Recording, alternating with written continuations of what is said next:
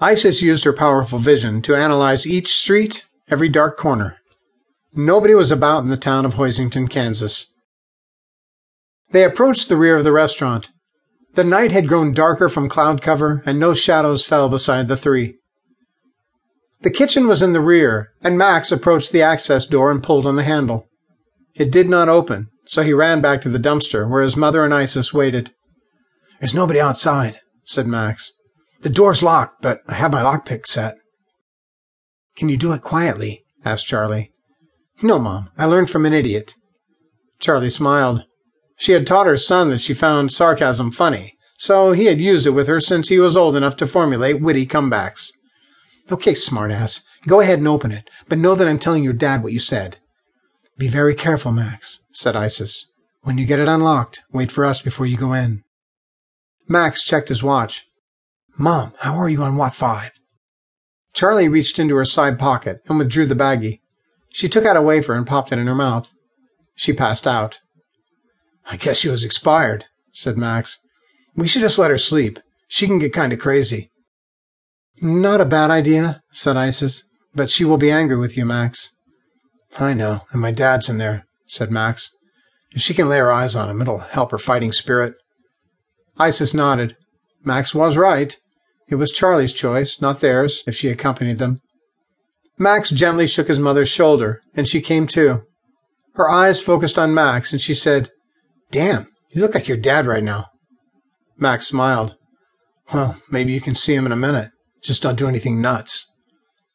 "That kind of depends on what they're doing to him." "Got it. I'll get the lock," said Max. Looking in all directions first, Max ran to the building, his lockpick set in his hand. He reached the door, and in less than a minute, he pulled it open and turned toward them with a wave. "Guns out," said Isis. "Charlie, I recommend the crossbow for you. Do you have the suppressed Walther?" "I do," she said, giving it to Isis. Max had his small crossbow, so they had a lot of stealth capability they might need. Max pulled the door the rest of the way open, and the three stepped inside.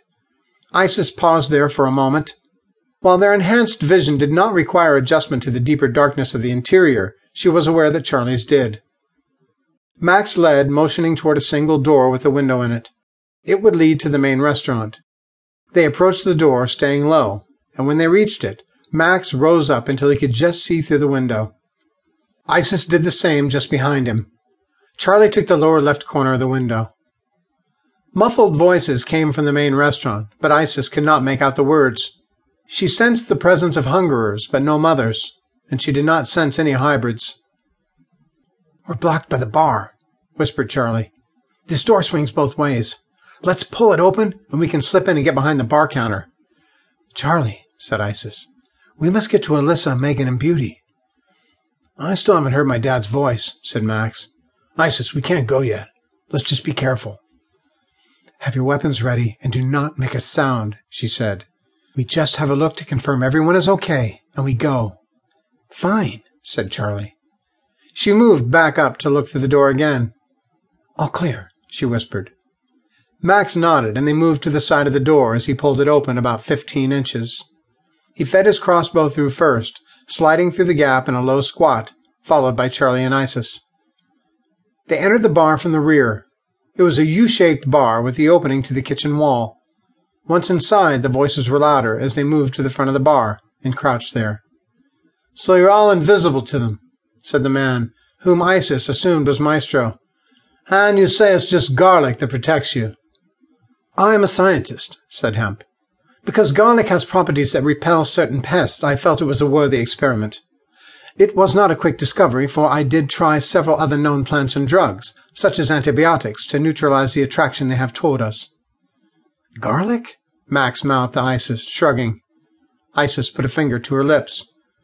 "Look, mister," said Flex, "we don't mean you any harm here, and there's nothing sinister about the reason we're here.